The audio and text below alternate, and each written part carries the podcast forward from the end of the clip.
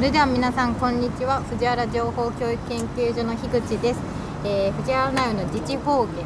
第4回目ということで、えー今日のテーマはどうなる北朝鮮ということでお届けします、えー今日も、えー経済アナリストの藤原ナウさんとお届けしますよろしくお願いします、はい、えーよろしくお願いします。はい皆すいまさせんんこんにちは。日付をまずお伝えしますね、はい、今日は平成30年、えー2018年5月の23日そうですね。はい、水曜日で、はいえーまた外でお届けしますが、はい前回と変わらず西新橋で、はい、お届けします。はい、はいではですね、まずお聞きしたいんですけれども、はいはいえー今北朝鮮の情勢はどうなっているでしょうか。はい、はい、あの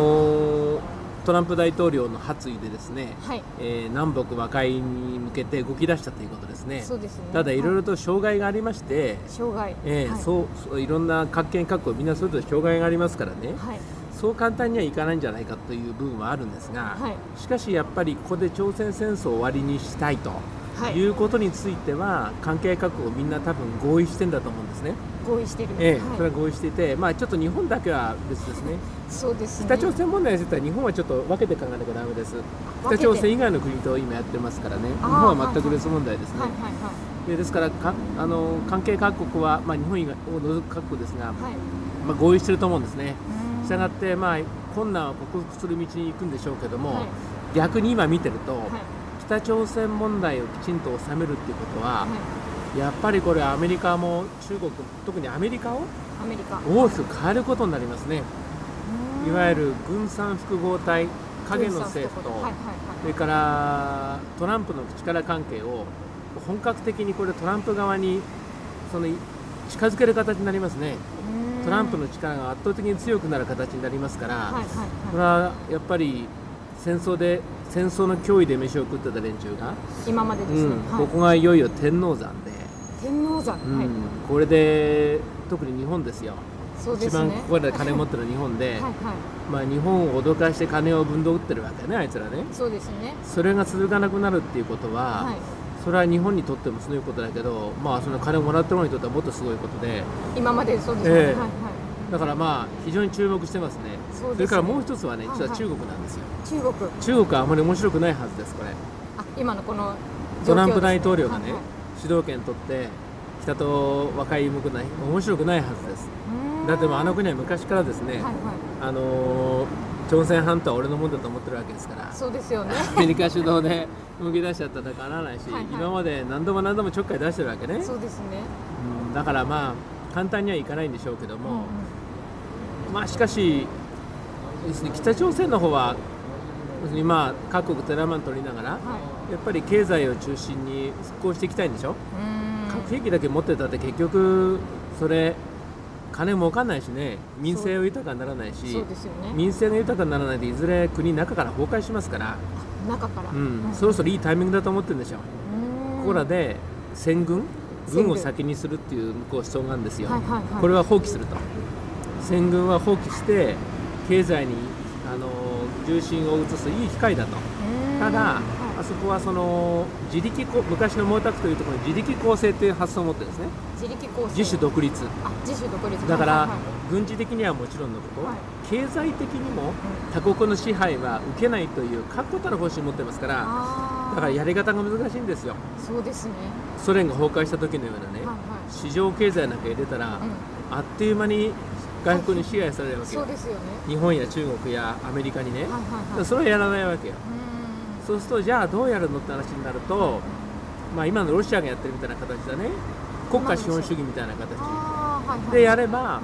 まあ、キム・ジョンウンのとこでこのいい会社悪い会社を入り分 けしてね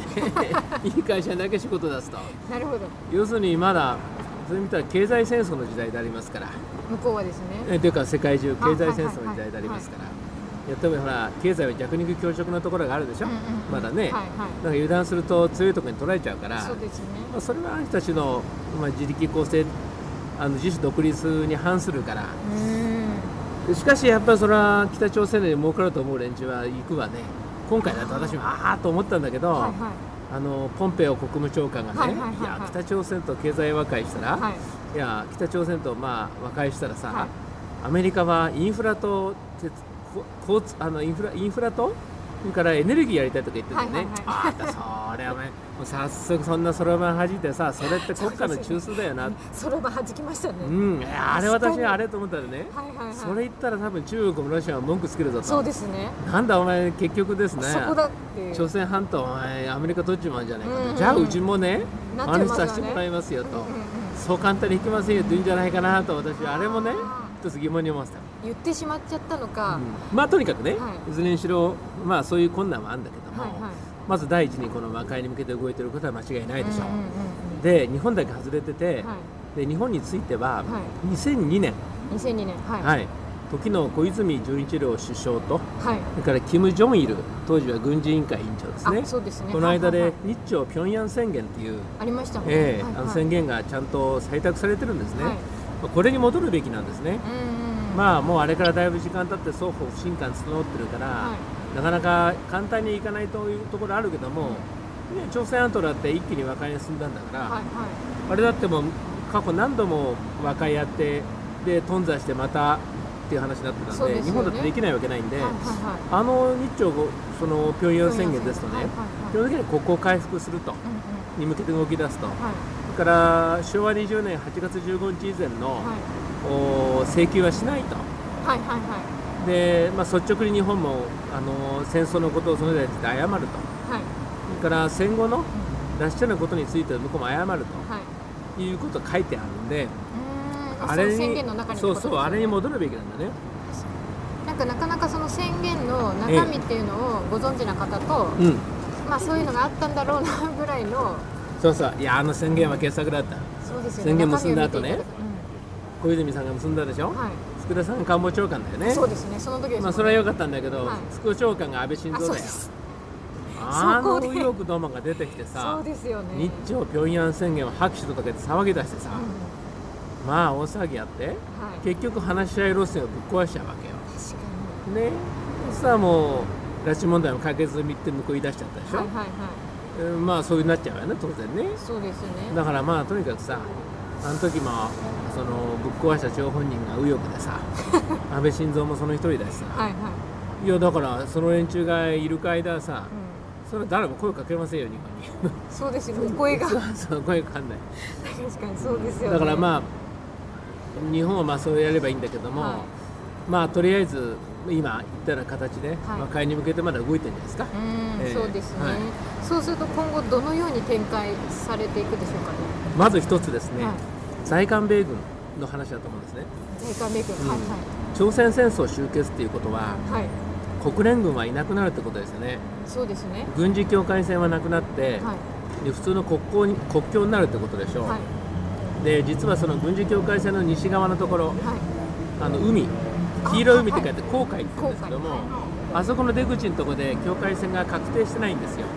なもんでたびたびあそこで銃撃戦が起きて人が死んでんだけど、はいそこについてはあの半門天宣言で半分ジャン宣言で、は平和水域にするという画期的な考え方が出てきたんでね、平和水域ですね、うん、お互いにその領土の主張というか領海の主張はするんだけども、はいそれは譲らないんだけども、はいだからといって軍事的な衝突はしないとはいはいい考え方やねそうですよね本来は尖閣や竹島は同じはずなんだけどね、そうですようね、ん、あの南シナ海も同じはずなんですけはいどはいも、はまあそういう合意ができましたから、いはいまあそれは一応いいでしょうそと。うですそようね今度在韓米軍はいらなくなるわけだな。はいで在韓米軍も結局そのいらないってことになると、はい今度そうしたらもうじゃあどうすんのとはい北朝鮮が中国と組んだら中国に取られちゃうんじゃないかとかうね、んうんうんあるいは何かあった時に韓国,、ま、韓国軍だけでは守れないでしょと、はいまさか日本の自衛隊なんか絶対来てほしくないしそうですよアメねリカにいても欲しいってそういで人すもいねるでしょうしはいはいはいそれから非核化、あ比較かはい朝鮮半島非核化っていう言葉がありますよね、はいあれは北朝鮮だけじゃなくてその韓国にある、はい置いてあるアメリカ軍の戦術核もどけるっていう意味ですからね全てってことですそう、、はいはいい、やそれはアメリカにしては核持ってるってことは言わないそうですよねないけども、はい要するにあれどけろって言われてやっぱりまたそれえいろいろあるでしょそうですよね、要するにこういうのってのは、は要するにアメリカが、うもう東アジアに関与するという前提があるからこういうふうになってるわけん、ねああもう東アジジアから帰りますと、はい、はいもうそんな要するにね地域のことは地域でやってくださいというふうに頭切り替えたら、うんうんうんもうれ全部解決する話だねそうですね要するにいいも悪いもないいアメリカ変えるんだと、はいだからもう北朝鮮韓国日本、はい中国ロシアではいその東アジアの安全を守るんだと、はい安全安定と平和だね安定とあ平ごめ和んなさい平和と平和と繁栄ですよ平和と平和と繁栄をはい達成するんだというふうに腹くくれば、これは次から次へと何でも次の話ができるわけそよう、ですねでアメリカ軍帰ってもね、うん、だからそれしかないと思うそうですねだからねこの話まとめるっつうのは、は結局アメリカの軍産複合体が変わるって話だねいうんうんではいもともとですね北朝鮮ってほらソ連の衛星国だったんだけども、それが終わった後ねそれが崩壊した後はアメリカがね要するに CIA とアメリカの CIA が主にはい北朝鮮とやってるんですよ、はいですから93年の最初の核基金とかもそうだね、はい CIA が出てきて話して、まあここまではいいけどこれ以上はダメだとかねうんいろいろこうやってて、はいはでまあ一時戦争って話にもあったんだけど、はいそれはアメリカにしてみればあんなとこで戦争やったらどえらい被害が出るっつそうんうでですよね戦争の話はなしになって、はいでまああと6社協議ってことでやってるわけですあはねいはい実はその歴史的で見ますと朝鮮半島ですごく難しくてですね例えばその日本もはい日清日露戦争やったじゃないですか、はい明治はいあれ実はその出てた先は朝鮮半島なんだよねあれあーだから実際にはですね、はいあの日清日露戦争もはいあれはあの朝鮮戦争なんですよね本当のこと言ってうーんなるほど朝鮮半島の支配に対する戦いなんですよあーでその後のあれもそうだよねこう戦争全体もそうですありましてね、はいあの一次大戦はともかくその後日中戦争やるでしょ、はい日中シナ事変って言ったあやつそねうですねシナ事変はいあれだって基本的には朝鮮半島を足場にしてやってるわけだから、うんまあなんていうかその日本もずずいぶん朝鮮半島で出ていってるわけよそうですそねの昔のこと言ったら秀吉がそうでしょそれはからあその前のそれこそ神宮皇后なんかの時代は、はいまあ、それはなかなか激しい戦いがあったわけねもう歴史がそうなってるわけですもんねそれから中国は中国でさ、は何度も朝鮮半島を出兵してるわけそでうすよですねでしょ、うでロシアはロシアであれ第二次大戦終わった時に、はいあのあれ金日成連れて、ね、北朝鮮入ってきますようねんうん、でアメリカは朝鮮半島で出てたでしうょ、んはい実はもう朝鮮半島ってその日本中国ロシアはいアメリアカメリカがたびたびですねあそこ入り込むのああもうほんとね地政学的には大変な場所よ、そうですね、うん、でだからね彼らにしてみれば今言った周りの国、はい日本中国ロシアアメリカが、は一致してあそこに踏み込まないといはい約束してくれるのが一番ありがたいはずなんだね、そうですよねうん、とにかくねこの4カ国のうちどっかがね踏み込むと、はい他の3カ国が2カ国が騒ぎ出すわけよそうですねずっとそうなんだよ踏み込むと騒いでだ騒かいでら東アジアのね安全平和と安定って言った場合にはは別に朝鮮半島全体をはいもうとにかく誰も侵略しないとうまあ基本的には侵あの侵略はしないということで第二次大戦後の世界は動いてんだけどーん一応、うん、改めてやっぱりそれ確約がいるよねあれねそうですよ確ね約しないとさ彼らもさ多分やっていけないと思うよで今までこうつるつるとそなってるんですもんねうそんな風にまあ私は思うのねうんでもちろんそう簡単に確約できないということも言えるけどうんも、、はいやアメリカはもういよいよさこれ中東が戦争ですからそうですねもいよいよイスラエルイラはンい戦争だから、はいあれどえらいことになるから、はいアメリカもそれどころじゃないから、い、はい、そうそうですよ、こね、っちは早く話求めようと、はい、いう東アジこアとのだ方し、は、はい、中国やロシアも巻き込まれてきますからね、はいあれ、中東の戦あ争そうはです。よね、ええはい日本ぐらいのもんでしょ、とりあえず直接の当事者にならないのは、うん中国もロシアまで巻き込まれてくるから、はまあそうすると、とこっちは早く話を求めたいとい、そうですねいうふうになる可能性もあるし、はいはでこの戦戦い、アメリカ・イスラエルの負けだと思うんだよね、い中なる東ほどは。うん中東戦争は、アメリカ・イスラエルの負けで、だはいからそうすると、アメリカの戦争山も敗戦国だからさ、そうですねあら大変なことになると思うんだ。はいだからそうすると全てが変わってきますよねうんうんうん逆に言うと今あんまり慌てなくても、はいもう戦争始まってるからそうですよね中はい東の方はは、もうイスラエルの安全保障確認なんか、いはい地下の防空壕でやってますよ今地下の防空壕で新聞載っててイスラエルの新聞に、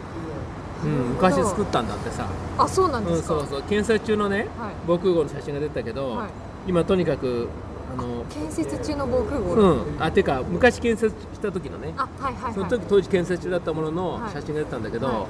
いよいよなんかあれそうなんですよもういつ空襲来るかって世界だからさそうですよねであれもうとにかくロイスイイランの後ろロシアついてるから、はいそりゃアメリカイスラエル勝てないですよねちょっとまあその様子見るとはい劇的に変わることありますよねそうですねそれからあとは金融だよね金融金融については、はプーチン大統領も相当憂慮していてあどえらいメルトダウンが来るんじゃないかって警戒感が彼持ってるねーなるほど発言なんか出てきましたね、はいはいはいもちろん中国なんかもうずっこけ始めてるはいわそけうですよね金融ははいそうすると今大国と言ったけども、はい日本だって安倍政権ずっこけるあんな戦争や引き込めざるを得ないでしはいそょうですねもうなんかねもうちょっと粘ってるとさ、はい今言った4カ国はい日本中国アメリカロシア日本中国変わると思うんだよねはいはいもうちょっと待ってるとはいもうちょっと待ってようん、だからそうするとまあ別にその中何もしないってわけじゃなくて、はいまあ、話は進めていけばいいわけだけども、はなんか劇的になんか情勢変わる可能性ありますよね、今後うん、だからまあそれは日本にとってもまあ大きなチャレンジであると同時に、はいまあ彼らにとってはチャンスでもあるし危機でもありますな北朝鮮にとっても、そうですねうんだからまあ在韓米軍とあの核の問は題い大きいでしょうねあとやっぱりもう一つ厄介なのはとにかく中国ですよ中国中国の顔立ってやんないと、はいあれ最後まで裏だわだ言ってくんじゃない韓国の大統領の話聞いててももね、はいはいはいその朝鮮半朝鮮戦争終結のそのミーティングは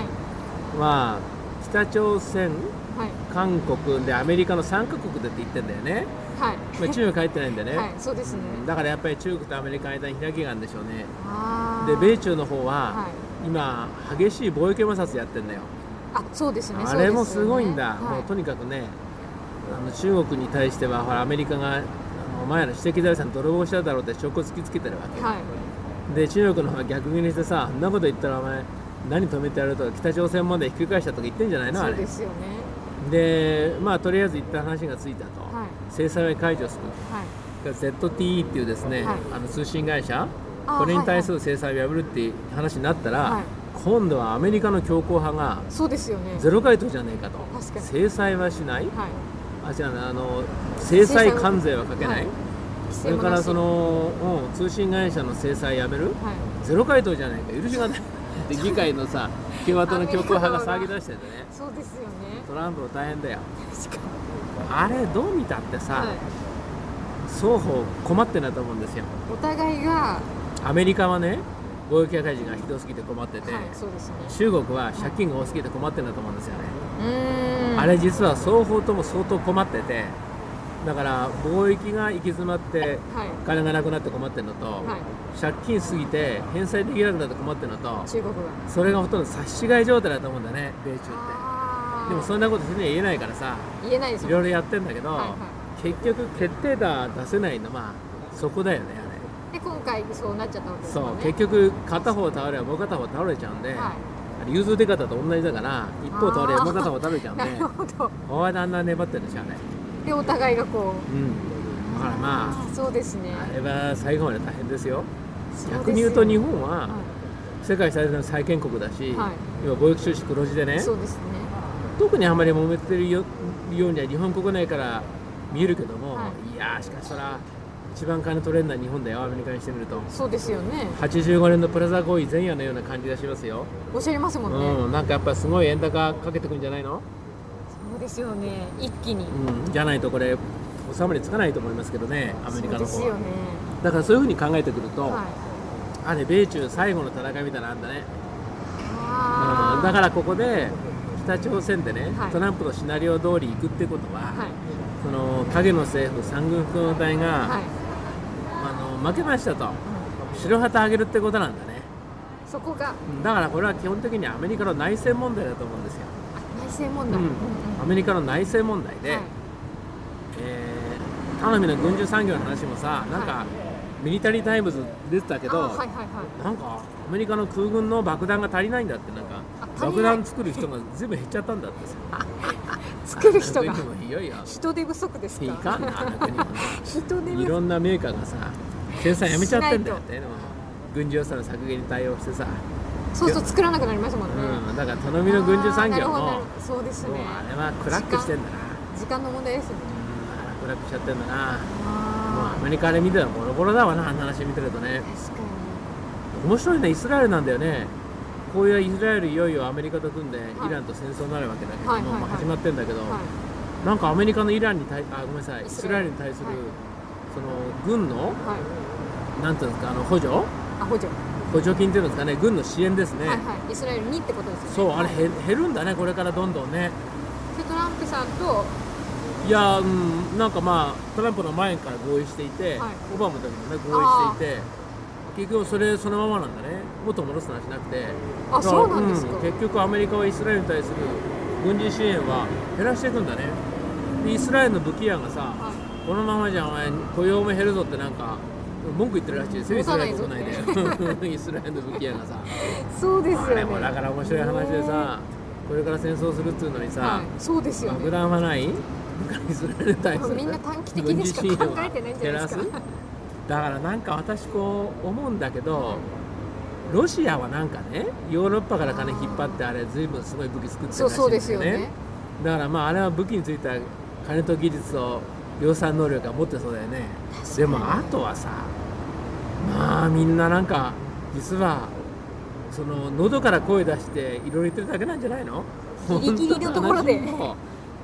本当はなんか行き詰まってんじゃないのどうもそんな感じがするなそれを見見せないように見せないようにこう、まあうんもう見えちゃってますけどそうそう見せない見せないやってんだけどですね、結局やっぱりさ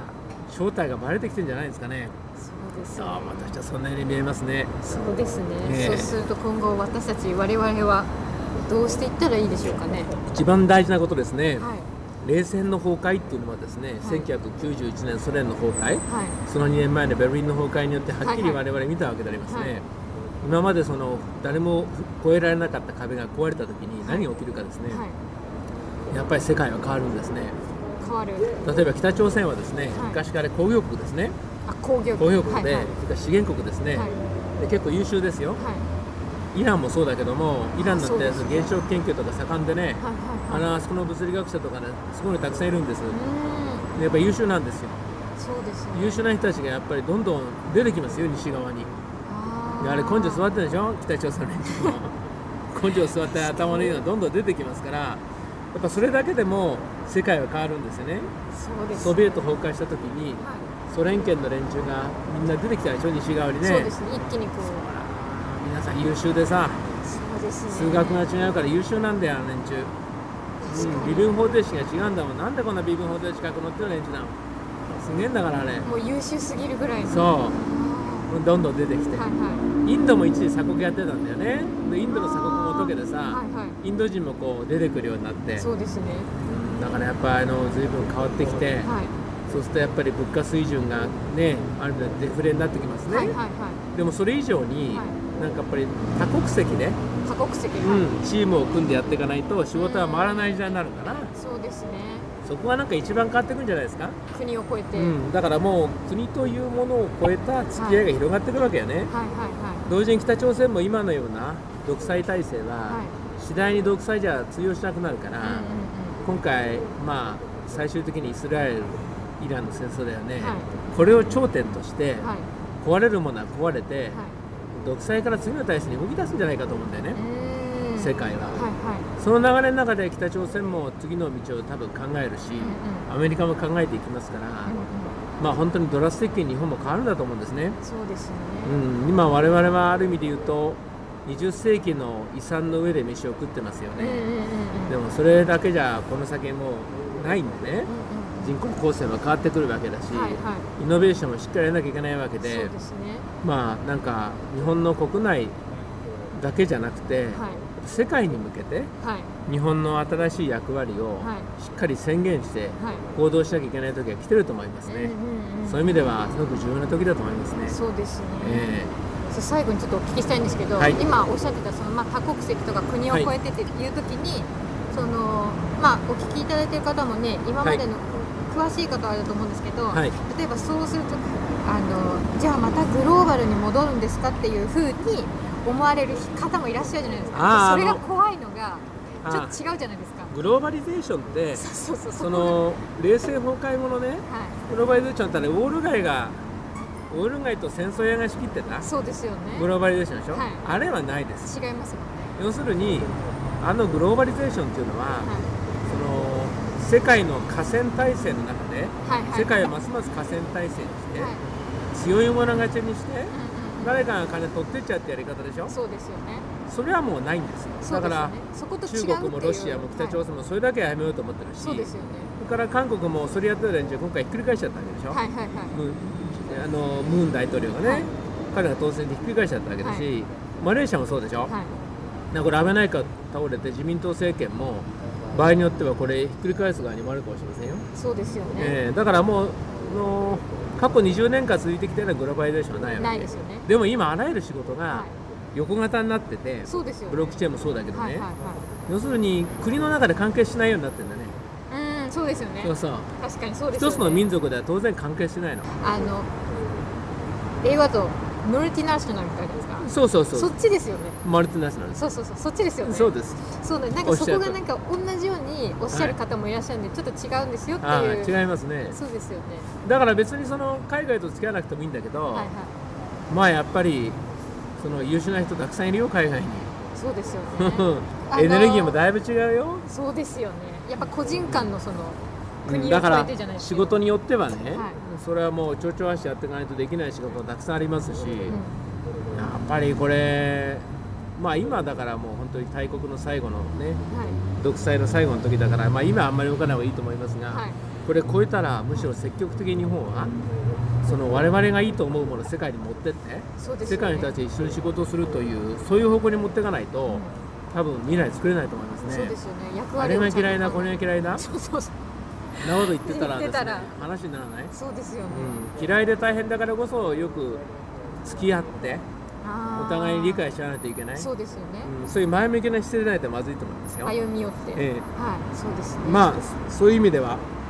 ちょっと今まで鎖国だったのね日本もね、はいはいはいちょっとまた変わるんじゃないですかこれから、ええはい、はいまたそういう形で次は回、いはい続けていきたいと思いますので、はい、ありがとうございました。ありがとうございました